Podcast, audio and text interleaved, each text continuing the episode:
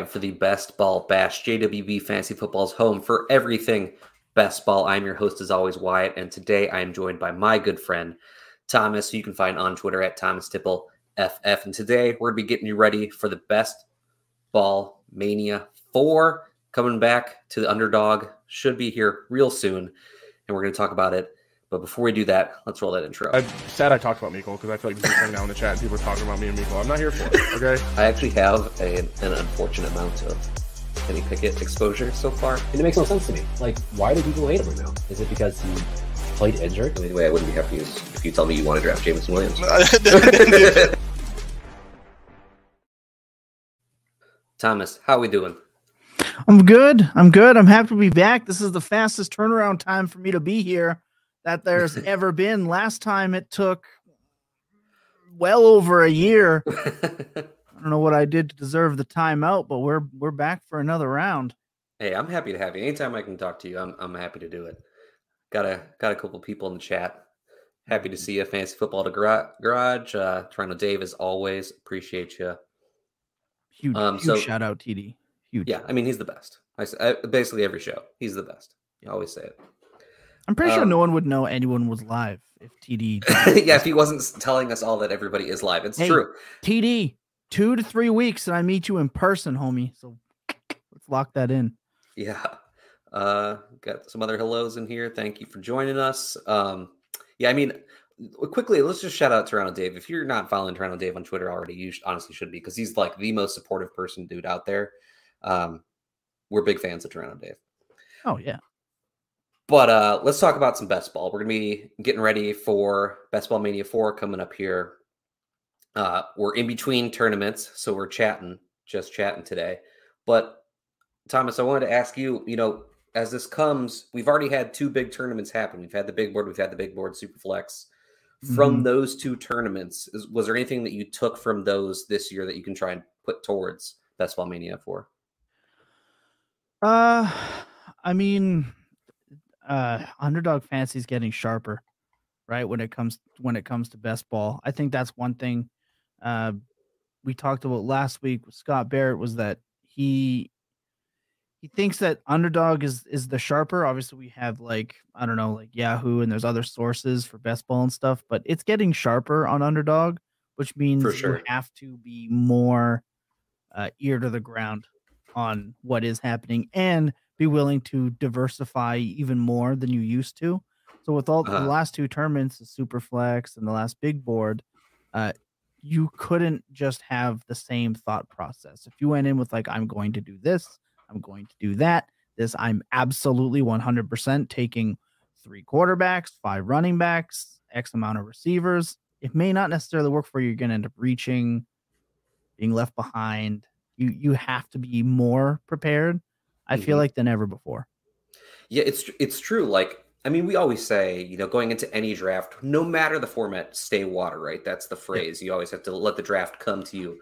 But the funny thing about best ball is because it's still kind of new, it wasn't that long ago. You could literally just enter these best ball drafts and say, I'm drafting zero RB, I'm drafting hero RB because that's yep.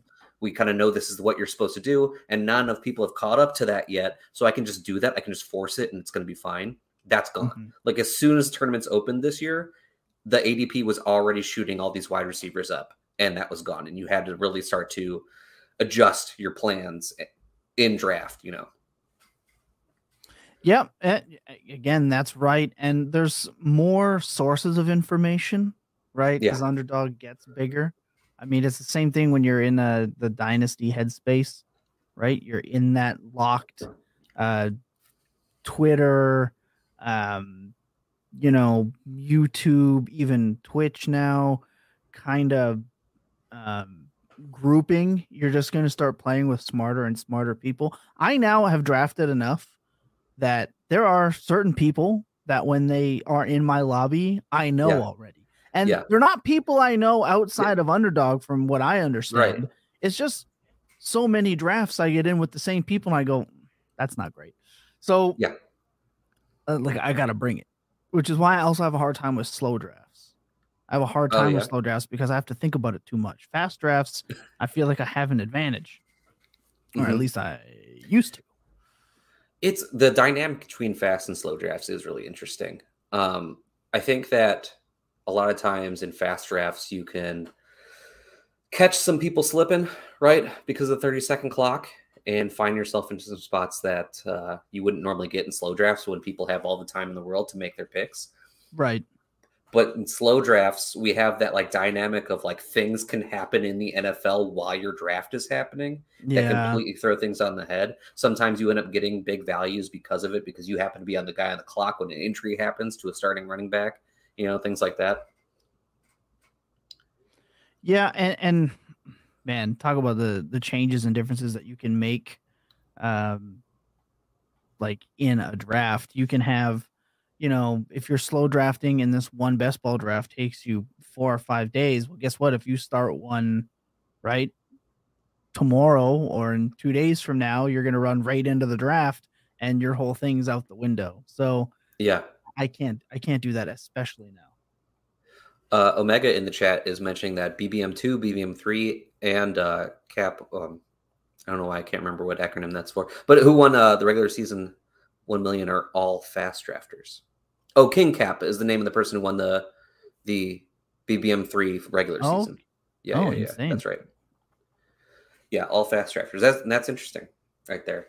I believe uh, weren't the the regular season winner of BBM3 and BBM3 tournament winner were drafted on the same day, July 18th, if I remember correctly. Omega, I, I bet Omega can fact check me on that, but uh, those Well, I fast mean, drafts. I mean, Best Ball Mania was won by what Pat Kerrane, right? yes, by Pat, yeah, the one and yeah. only Pat Kerrane. The one and only Pat Kerrane. Uh, you can find him on the Full Tilt. Uh, he was just on. You can. Yes, very good episode. Week. Yeah, shout out. Yeah, Omega is confirming that that was true. Yeah. So okay. So now thinking forward to Best Ball Mania Four, um, are there any players you know that like you already think you're going to be trying to target? Um,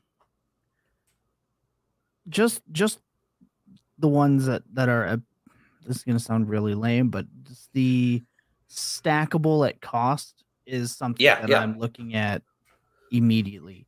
I'm not looking to target a favorite player or favorite, let's say, team. I know um, Derek Brown, who joined us on the fantasy points uh, best ball breakdown, was saying that he is trying his hardest to stack New York Giants. He thinks they're a top five, top six, seven offense next year, and he's he's pushing those players up the draft board for himself. I will. I won't do that. I understand there's offenses we like, but guess what? Chances are, if there's offenses that you like, there's offenses that the hundred plus thousand people drafting in that giant tournament Yeah. also like. So that's not how you're gonna find uh, that advantage. So for me, there's it's not a single player; it's specific stacks I'm looking for because the cost is nice. Uh, one of those for me is I'm doing the Jordan Love Green Bay stacks. Jordan Love, Aaron Jones, and Quite cheap. Uh, Christian Watson, all cheap down the board. You can have a, a one, two other quarterbacks and then build a Green Bay stack out. Yeah. So It's for, a really like, easy secondary stack to get. Yes, absolutely. If you want to have like a high, super high upside naked quarterback for, you know, whatever reason, you can draft a rookie, you can draft AR 15, you can draft Bryce Young, whatever your high upside quarterback is that's naked. And then your third quarterback can essentially be your second stack. It's just, it's interesting ways to play with it. So I'm looking at the low ADP stacks um, more than I'm looking at maybe trying to rush a Joe Burrow chase stack. No, I dig it. I think that's something that you have to be thinking about all the time. And I think having an idea of those teams going in is a really thing, good thing to do. Like during the big board, um, I was targeting the Browns a good good amount, not just because I'm a Browns fan, but because Yeah, they were they, they were all cheap. I thought, you know, for based on cost, like you could have Amari Cooper, Deshaun Watson, David Njoku for like, you know, like I think it was like a fourth and eighth and a tenth. Like, sure, that I, and I think that they're they're in for a really good year this year. So like knowing those things really helps you in draft. Um, I think it can help make some tiebreakers for you early in early rounds when you're planning further down the draft. Like in the first round, we had that pocket of first round wide receivers where it was like Tyreek Hill, Stefon Diggs, AJ Brown, Davante Adams. Well, only two of those people are their quarterbacks like easily draftable. Like the other two, you have to Mhm. draft their quarterback in round two or you don't get them. So yeah, that can make you lean towards Hill or Adams, knowing that you don't have to reach or you know draft their quarterback in round two. It's easier to draft Tua in you know round four or five, wherever he's going to be going in in BBM four. Um, and then you know Davante Adams, um, Jimmy Garoppolo is way down there. Um, Yeah. Now there's some rumors that they might be coming up for a quarterback in this draft, so we'll see what happens there. You know that could that could throw things a bit, but I that is something that uh, is really important when, as you're entering these drafts is to recognize team stacks when they're going, like with the rounds in which these stacks are happening, so you can plan ahead uh, and which ones you like. So when you're going in, you could be thinking about, oh yes, like if I make this pick in this round, like it leads me down the path of this is how I grab this. That's how you have to look at it. You're setting up your stacks by looking errors or oh i'm Yep. sorry No, go ahead.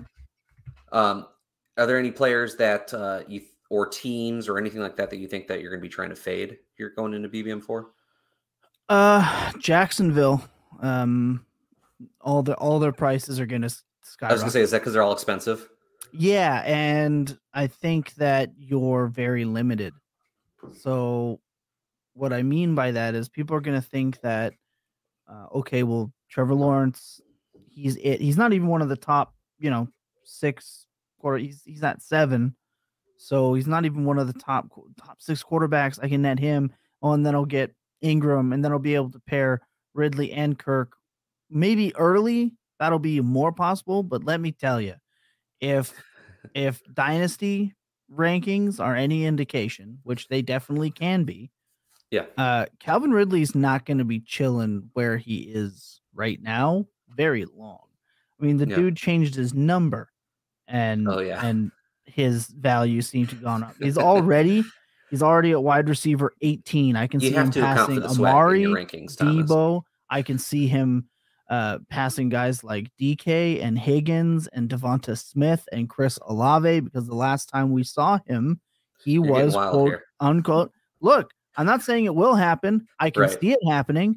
I mean, we're talking about a guy who was, um, in all accounts, before like when we saw him last, people were talking about him as a top five dynasty wide receiver. i mean he, he was wide receiver four then he had Yeah. the season where he ended up not playing Exactly. season And then even the year that he played four or five mm-hmm. games is target shares and everything were more of the same. Now, yeah I have been pro sell Calvin Ridley in Dynasty. However, right now, I'm going to be pro fade Calvin Ridley once he starts moving up to that wide receiver 17, 16, 15, 14. Love his spot now.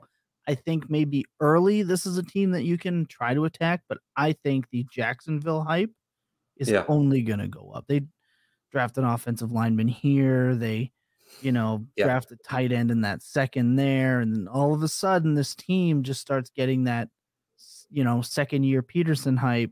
It's going to be kind of unattainable. So maybe getting it early is the advantage, but we'll see.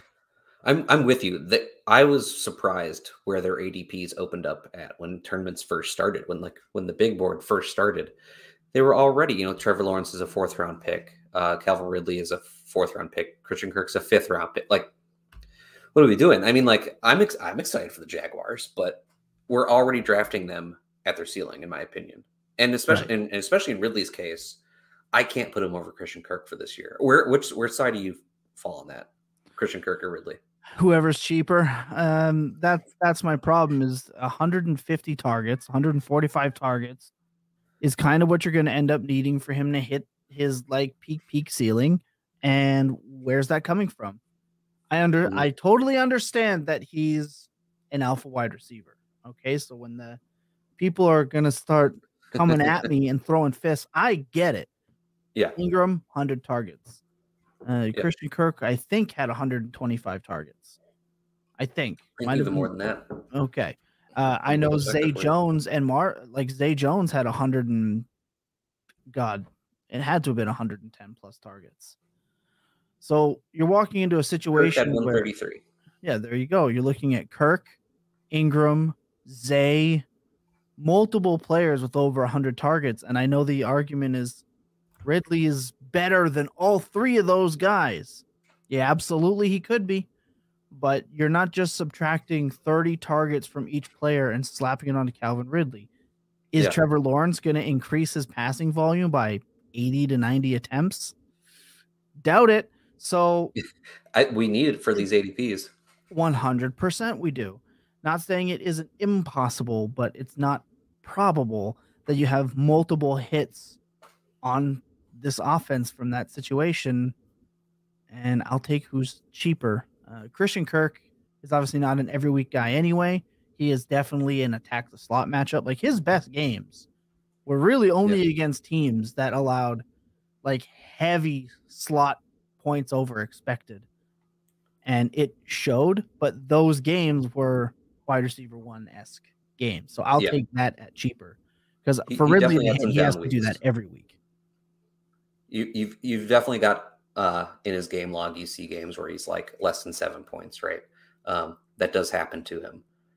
Um, but I, I mean, I'm I'm with you. Like, I think that if you're in on Calvin Ridley, either you think Trevor Lawrence, like you said, is going to like throw another 80 times this year, or he's just going to vaporize the people around him. And I just don't think that the latter will be true at all because I think that Christian Kirk, Evan Engram are good players. Uh, they're going to command their volume too. Um, and them increasing their passing volume that much is just it's a lot. Um, you know, what's, you know what's amazing is that Trevor Lawrence actually reduced his passing totals. Mhm. Like his rookie year was 602, his sophomore year was 584.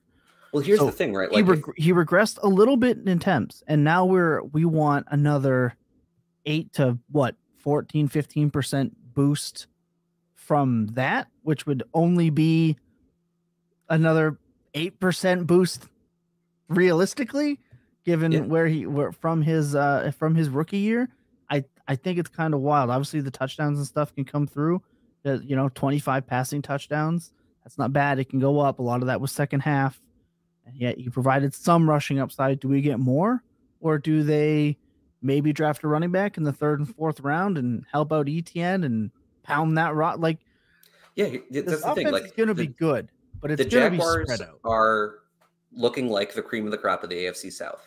We expect Oh. them to like win that division. I most people expect them to win that division. If you think they're going to pass that much, they're going to have such a pass rate over high pass rate over expected. It's going to be wild because they're going to be winning games. Um, when teams win games, they tend to run a little bit more.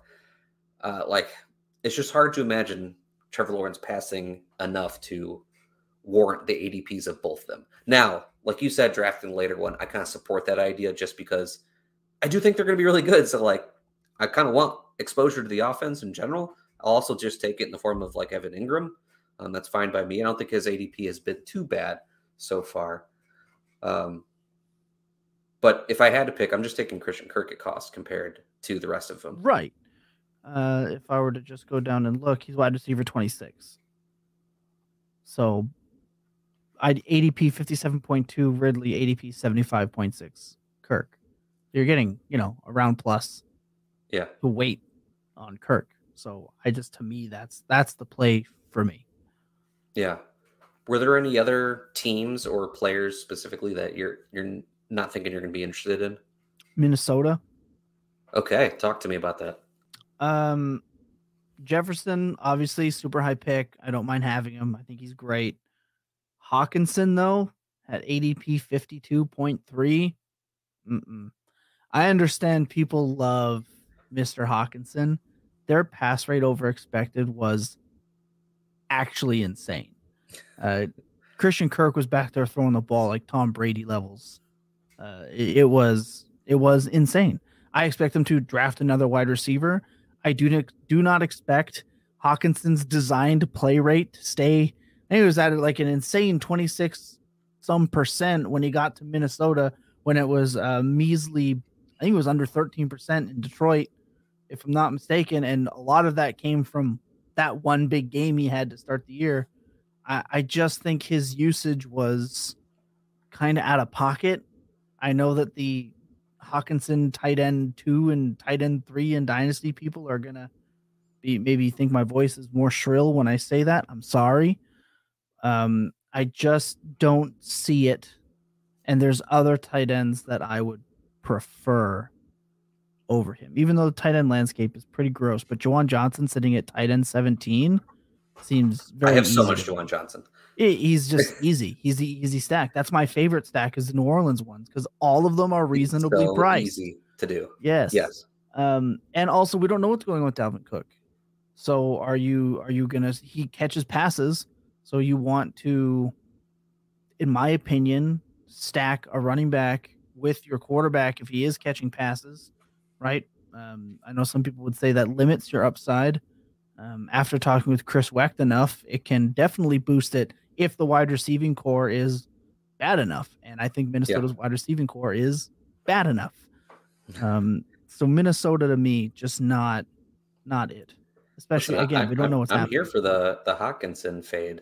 Um, I can't.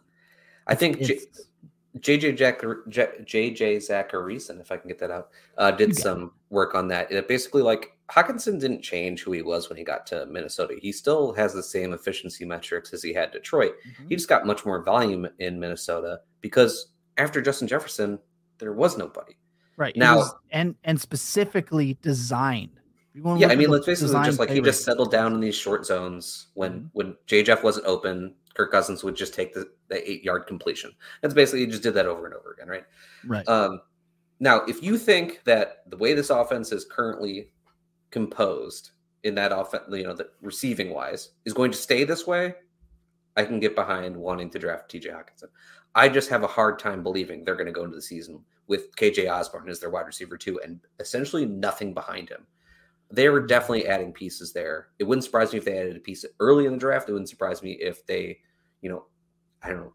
Like honestly, I think that DeAndre Hopkins is a good, you know, piece for them to try and add just because I think they're think they're still competing. I don't know, but my point is that I think they're definitely adding to the room. I'm not sure TJ Hockenson is going to get the same volume he was getting once he got to Minnesota. So, seeing as how it's the draft this week, um, I'm more inclined to say that they spend on a Mims, a Tillman, Mhm. uh, than anything An outside else. receiver for sure. Correct, because then they can play Hockenson in the slot. And for Yeah. some reason, they looked at the Baltimore Ravens depth chart and they went, "You know what? We absolutely need to help this passing game grow is Josh Oliver. Uh, I mean, we that was a should good thing sign Hockenson, him right? to a three-year contract at that much money. That was a great thing for Hockenson though, because I mean that's that's a blocking tight end. That's going to free up Hockenson to play in the Yeah. slot, as you were saying. I just found it hilarious. oh, it's it- very good. it- it's also why I think they're drafting an outside wide receiver, not a guy like Mhm. Downs or Flowers or whatever. Regardless of who you think is going to be there when the Vikings pick, I don't think it's going to be one of the small slot guys. I think I think they're going outside, even if it's a, a Hyatt, who's literally just a Jalen Guyton prototype, uh, the, the fullback of wide receivers, just sapping away coverage as far as he can. yeah, for the love of the game routes, just running downfield. Exactly. Like the Hyatt types are basically just Kyle Juszczyk, but for receivers, because that's they're not there to be super relevantly productive at catch with with production. So Yeah. I think they might go that route. But if they do take a more productive esque player, I think somebody again like Tillman or Mims in that second round is going to really stand out, and I think that's going to hurt Hockenson enough. He has to sustain that, and I don't. I don't see that. I don't. Well, while we're on Hyatt, um, I'm going to say real quick that despite not thinking he's a very good prospect and having a lot of concerns about what he can do in the NFL, I've drafted a good amount in the underdog just because it, we know what his role is going to be, and that's running downfield. Right. If he Sorry to hear that. if he can have just a few games where he catches a long touchdown, like it's going to be worth the cost in, in best ball. That's crazy. Wide receiver 61, but you could just get Zay Jones at wide receiver 58 and be better, probably better off than you would with Jalin Hyatt. I mean, I it's, mean, it's a good conversation. Rashid um, Shaheed just after. I mean, if you want the same Oh, I, thing. well, I have a bunch of Shaheed too. Sure. So, I mean, well, that's that's the other the thing. Wyatt. When you draft 672,421 best ball teams, I expect you to have a good amount of everybody after, you know, the 12th round. So that's another part, which is why diversifying is also very important. Yes. You know, that's that is something that we definitely have to talk about, and that's diversifying. Um, I want to know, like, what are your thoughts on doing it purposefully? Is it something that you do between tournaments, within the tournament? Like, do you never ever ever get like uh, a certain player get above a certain exposure? Uh, do you manage that within tournaments? Do you only manage that between tournaments? Do you have thoughts on that? I'm act I'm constantly actively diversifying in every format that I play in. Right? Because mm-hmm. if you're looking at applying that from dynasty to best ball, because a lot of people going to best ball are are looking for an escape from dynasty that I found because they want to use their brain differently. And we diversify in dynasty, or at least I think you should be. If you're playing in best ball, chances are you are portfolio playing. And in your portfolio, if you have all in on one thing, it it limits your opportunity to hit. So you should be actively diversifying different stacks, different structures, different you know, even if you look at winter last year, Pat Kerrane and and ship chasing, it's zero RB. Getting them like watching them draft an RB like Ben Gretch, Pat Kerrane, all those guys uh, watching them draft an RB, you have to almost watch them fight one another to be able to do it. Now he drafted a hero RB in Austin Ekeler, won the whole damn thing. Now you're going to see like I have to draft hero RB. If you're going to go in and I have to draft hero RB, what if that's not it this year? What if that's not you know mm-hmm. outside the norm enough? You didn't diversify and you locked in and you're like this is my running back. This is how I'm going to do it. I'm going to draft either Barkley, I'm going to draft Ekeler, I'm going to draft McCaffrey, and that's going to be the basis of my team. And you didn't switch it up. Then, heaven forbid, they go down.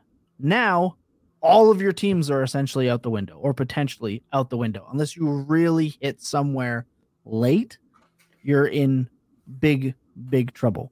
Diversifying is that important. If you don't, and one or two things go wrong, or a shocking trade happens mid-season, or someone goes down and a player you're relying on's role completely changes. We Mac Jones goes away and Zappe is in now. You, you don't know what's going to happen. Or I guess the way it looked last year, if Mac Jones or if Zappe goes down and Mac Jones comes in, you don't know what's going to happen.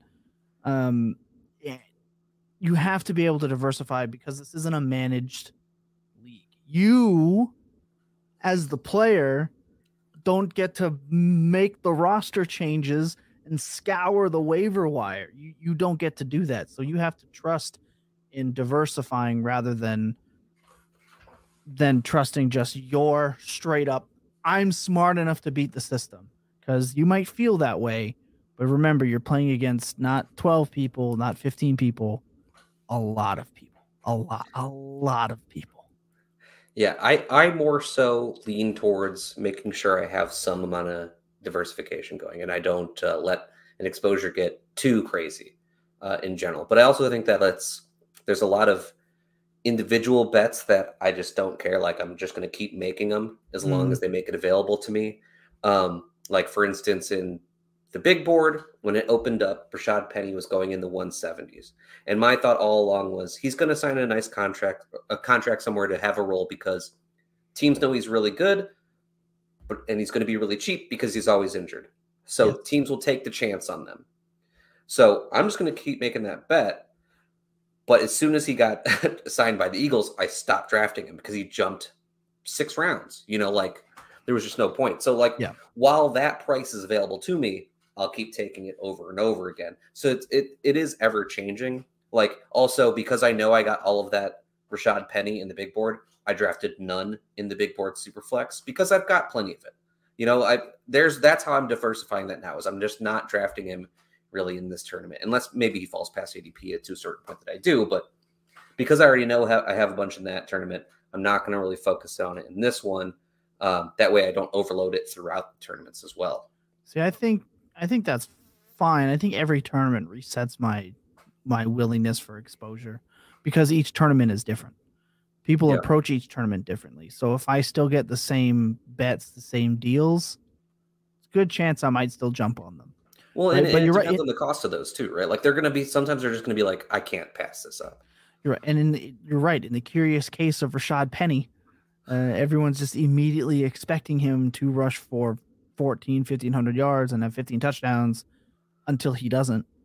Right. So Mhm. all the people that are still like, yeah, I'm absolutely going to draft him six rounds higher. Well, then why though? Like you've already got him at the best cost he's going to be. What's your advantage? Because that running back spot isn't as fruitful as people really think it is. If you look at what Miles Sanders is able to do in his Damien Harris like role, you're really looking at at best what Damien Harris, Miles Sanders from last year, which guys, he wasn't that good last year in points. Yeah, Miles. Sanders had a He just wasn't. fantastic year and he was like a low end RB two. Exactly, because he has a Boston Scott problem, which Rashaad Penny is going to have, which is going to sap four touchdowns away from the Giants. Realistically, don't draft Penny, just draft Boston Scott because you know you're guaranteed four touchdowns against the Giants It's true. Last round, Boston Scott. You Yeah, heard it here every time. first.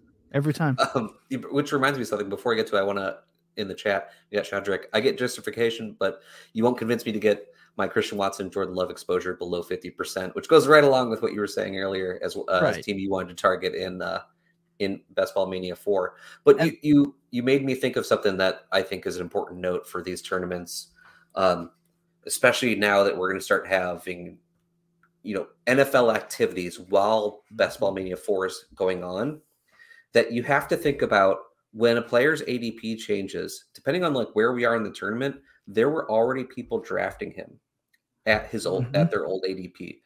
For instance, in the big board, I got all my exposure at Rashaad Penny at the 170s. All the people who are drafting him at 110, they just lost to me on closing line value. I so like it's just one of those things you have to think about. Like you have to beat all the people who got him at a later round, and Right. they've got the value there already.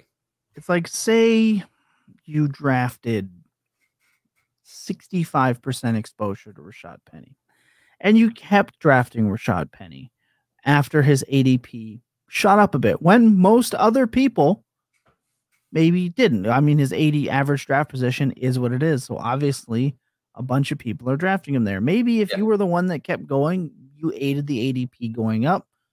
Some people would salute you for it. Those people are the ones taking Gainwell later, Boston Scott in the 20th round. If we wake up tomorrow and Derrick Henry's actually been traded to Philly, rip, Goodbye. you're done. And maybe drafting a player that late doesn't hurt too bad because you've got other situations. Well, what if you really waited on running back? And then you Mhm. kept hammering his at his new ADP.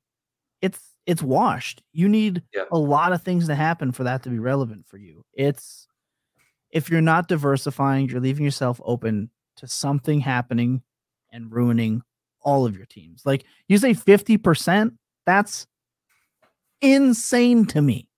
I actively try to keep my exposures down to 26% or under actively if I can help it. Obviously, that's not possible for every player. Juwan Johnson's so free. I understand how people aren't just drafting him. Yeah. Right? People are drafting Kyle Pitts in the 5th round still just neglecting that his knee exploded halfway through the year. Right? Middle middle to late season if I remember that correctly. It, what's the return rate on players coming back like that? Not great. Not great. There's also history that tracks like pulled quads and pulled muscles when a receiver comes back and they okay, well now they're missing 2 to 3 games and they're not 100%. We're on an offense that was one of the lowest throwing volume offenses in the last 10 to 15 years. How much higher do we think they're going to go? And they probably have Desmond Mitter out there at quarterback, mitting it up all over the place. Uh, you're drafting Kyle Pitts in the fifth round for what? Draft Juwan Johnson way later because if the upside is four catches for 120 yards and a touchdown, I challenge you to go look at Juwan Johnson's stat line. That's what he is, and now he has Derek Carr. So Yeah. why, why, why stop it? Not Yeah. just. Mm. I, I Oh, tend to keep Kyle my, Pitts was a disappointment last year, but this year off of an ACL, that's gonna be it. I love Kyle Pitts in Dynasty, but I don't understand if you're looking at how What was the story last year, Wyatt? How disappointing he was. I couldn't even put him in my lineup. Oh, he didn't, he didn't give me nothing. He was You're like, actively "No, hurting people. Hey, that time off because of the ACL, that's gonna do it. That's that's what's gonna happen. It's not gonna happen. It- the odds of that happening are so Yeah. low. Just I- don't do it. Let somebody else land on the landmine. I'll I'll say for anybody out there who is on the Pitts train, it is the same bet as you were making last year. I would say. Course. Yes, he's he's coming back from an ACL. He's around later, essentially. Uh, He lost one round and he's losing one leg. if if you think he is still the unicorn and Desmond Ridder takes a step, I get it. He is a unicorn. He's 100% a unicorn. Yeah. He's a dynasty unicorn. He is a dynasty. Unicorn. in redraft, he's more like you know the runt of the the thoroughbred litter, right? He's just plain Jane getting auctioned off to some family who wants to give their daughter a horse. Okay, he's not a unicorn. All right, now he's just a pony ride. All right, he's just what he is. Shadrach, if you think my 50% is crazy, my actual exposure will keep you up at night. Hey man, I, I'm crossing my fingers for you. Uh, Good Omega in the chat. It might be okay to chase the ADP up some, but with a guy like Penny and Nabakanda, you might need to set a line where this is as high as you'll pick, and then let them go once he clears. Yeah, I mean, think like I think There are that people who happens when climb- you see. A, I think that ahead, happens Tom. when you see like a significant ADP boost right? like suddenly. Yes, I was gonna say At there's people that who point, just like- climb like one, two rounds where, yeah, like if you still think that's a good bet, I don't have an issue with it. But it's a player like Penny who like legitimately jumped six rounds. That's not one that I really chase. And like where Mega said, uh, this is where you set the line of yes, if it if it's here, I'll take it, but if it's before that, I will not take the player. And I think that makes a lot of sense. Yeah, it's important to set limits for yourself. Yeah, I think so. Uh, You you mentioned that you set your exposure limit at like twenty six percent or so. I, I go a little bit higher. Like I'm okay with hitting thirty percent, maybe even just above that with certain bets. Like as I'm gonna, I guess I'm just going to keep saying over and over again. Billy Rashaad Penny in the big board, I'm at thirty percent. I'm also at thirty percent on Roschon Johnson in the big board. Uh, that was another one where uh, he started in the 200s, and even though he climbed into the 170s, uh, I just continued to draft him the whole way because I still like that price. Yeah, I Um, think I think Darnell Washington's a better a better tight end than Kyle Pitts. at cost. Like in at cost. He's almost free. And like if you want two touchdowns, the massive human being standing in a sea of smaller than him people is that's He- Here's the thing about Darnell Washington in best ball specifically, because like I think he's a like a really bad bet for year one for sure. I mean, if all tight ends year one are, are pretty bad bets, Except but specifically. Darnell Washington because there's a good chance he's just a sixth offensive lineman for the beginning of his career.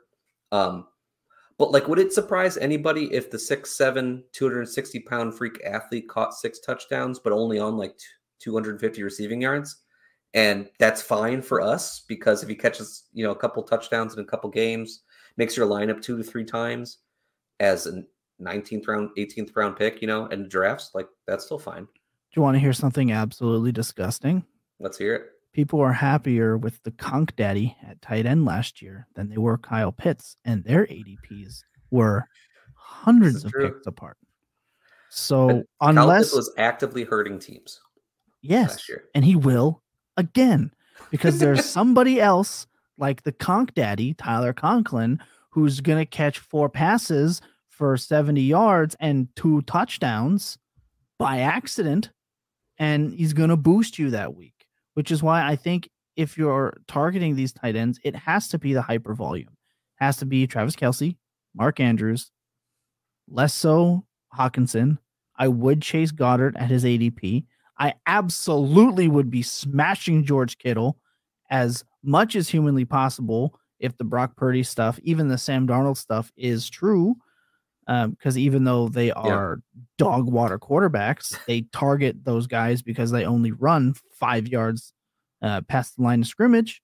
Because George Kittle was saved by Brock Purdy. I would Yeah, rather was- have Yeah, he lit it up with Purdy. He won If you- tournaments with Purdy. yes, if you miss any of those top five, six guys, just wait, draft and Njoku, draft um, a lesser counts uh, Evan Engram, and then your guys like Juwan Johnson and some guy like Tyler Conklin who can I'm not saying draft Tyler Conklin, but pay attention to who that starting tight end is on that team. And like even guys like Chig, I, I don't know if I would bet on it. Right? Yeah, An speaking of, undersized right? tight Yeah. end. Shadrick in the chat is the Oh, rise there you of go. Chig's ADP over Dulcich justified. I would No. not take Chig over Dulcich at all. And I like Chig. I like Chig at co- uh, well, I did like I don't Chig want either. I really like Dulcich personally. If I could get away with drafting neither, I would be equally as happy. What did Dulcich do? I mean, the he curious some- case of three leg Greg is it needs to be examined because he had t- two two games that kind of stood out, and he was Listen, you already got to like sell a yourself top some six on, on, dynasty on things tight end. around for Denver. I get it. He was like a top eight dynasty tight end for just showing up, which I think speaks more to the disappointment of Albert O's historic offseason rise Listen, that one still than hurts. anything else. I bet it does, unless you're someone like me who went, nah. Because let me tell you, after arguing back and forth with Jacob enough over Albert O, I think Jacob single handedly boosted Albert O's ADP, and he's going to do it again with Greg Dulcich. I'm going to have to say no. Um, I, I- I don't like it. I mean, Dulcich To answer your was- question, no, it's not justified. Dulcich wasn't. Uh, uh, I guess what I'm trying to say is like he actually showed something as a rookie, which is not what we expect, right? So he actually Mhm. he actually got on the field. He, he had some plays. I mean, Chico Um, produced Treylon Burks in the same role, so that says something. Is Tannehill going to be their quarterback? I, I don't. I don't know. I don't think. I don't know. And if he's not, who it's, is It's really looking like he's not going to be at this point. Right? Maybe they're the one. Uh, they, there's the link for them to trade for Trey Lance. Ran Carthon came coming from San Francisco, Mm-hmm. running things there. There's that link there. Yeah. There's been rumors about them trying to trade up in this draft. Are you going to be super hyped for Chig if it's Trey Lance? I'm not yeah, it's tough because it's a uh, mixed bag. It's a mixed bag. I love Trey Lance. That would be great for him. Do I want his receivers? I don't know if I wanted his receivers in San Francisco because Trey Lance's rushing upside profile. Yeah. Not necessarily multiple weapon producing profile, especially someone who's not already known to be amazing. A trade shifts everything, especially at a position like quarterback. That would it would be wild. I mean, if he gets if he makes his way to Tennessee, if Trey Lance makes his way to Tennessee, I mean, you're you're hoping that. I mean, we don't know. We have we tr- still have no idea what he's going to be in the NFL. We don't have enough to go off of. Um, but that Tennessee doesn't really have much there other than Burks and Chig, and the offense is the passing game will run through them. The Mhm. offense will still run through Derrick Henry if he if he's there. He's been rumored to be on the on the trade block as well. But maybe Yeah, it's I mean- condensed enough that that they're okay. But I, I like you. I would- I'd be really apprehension uh, apprehensive about that offense. If I if I had to pick the two, like I would definitely take someone like Dulcich, but I don't think he's really providing you an elite elite upside above again again you can just look at the looking at the tight end position i i'm reading what you're saying okay? Uh but go look go look at conklin's uh season last year like i like you'll you'll be amazed. It's- if you if you were to go look i'm gonna i'm gonna pull it up right now. I'm gonna do it right now. Uh and why players like that are just oh my gosh we have tight end 10 14 4 15 1 15 11 8 this is tyler conklin. So what are you really and they- chasing and they're here? supposed to have Aaron Rodgers. Right and and whether conklin's even useful at that point Yeah. i don't know but who- no my, my know. point is is that if you do not have those top five right or top Yeah. six chances are you're going to be able to supplement that with Juwan Johnson, Ty Conklin, and and Joku maybe, Yeah. and be I'm, just I'm as a fan of the either elite or completely waiting to Mhm. the end. And I'm no stranger to taking three tight ends, just like end of the draft, the Mhm. last three picks, three tight ends, whatever. You know, Correct. if I just we're just trying to get eight points a week, you know, out of the position, like that's fine. Yeah. When it comes to just upper tier games, you're you're chasing a lot, and I mean, again, Dulcich was really good. He had the one game against Baltimore. Shout out those Ravens where he was the top, you know, two tight end in PPR. And remember, that's not this is 0.5. We're not even talking yeah. about getting the PPR bump, right? So the big touchdown games are going to super matter. Let's yeah. not forget about that too.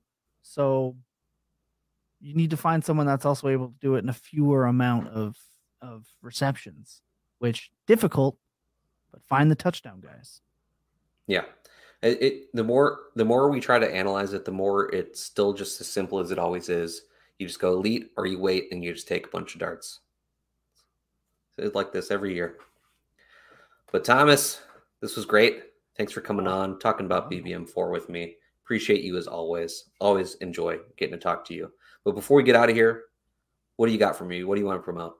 Oh my gosh, what don't I have? Uh, if you like video games and stuff, uh, Thomas Tipple FF over there on the Twitch. Uh, Tuesdays we obviously have Full Tilt Fantasy.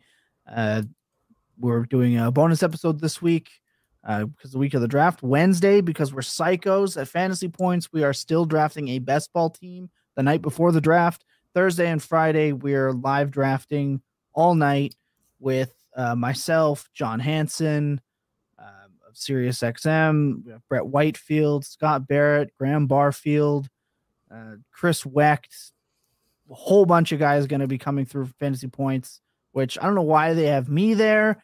Um, I guess they saw how hilarious the full tilt live draft shows were going to be, and we're like, yeah, this is a great idea, but hopefully they don't fire me before then.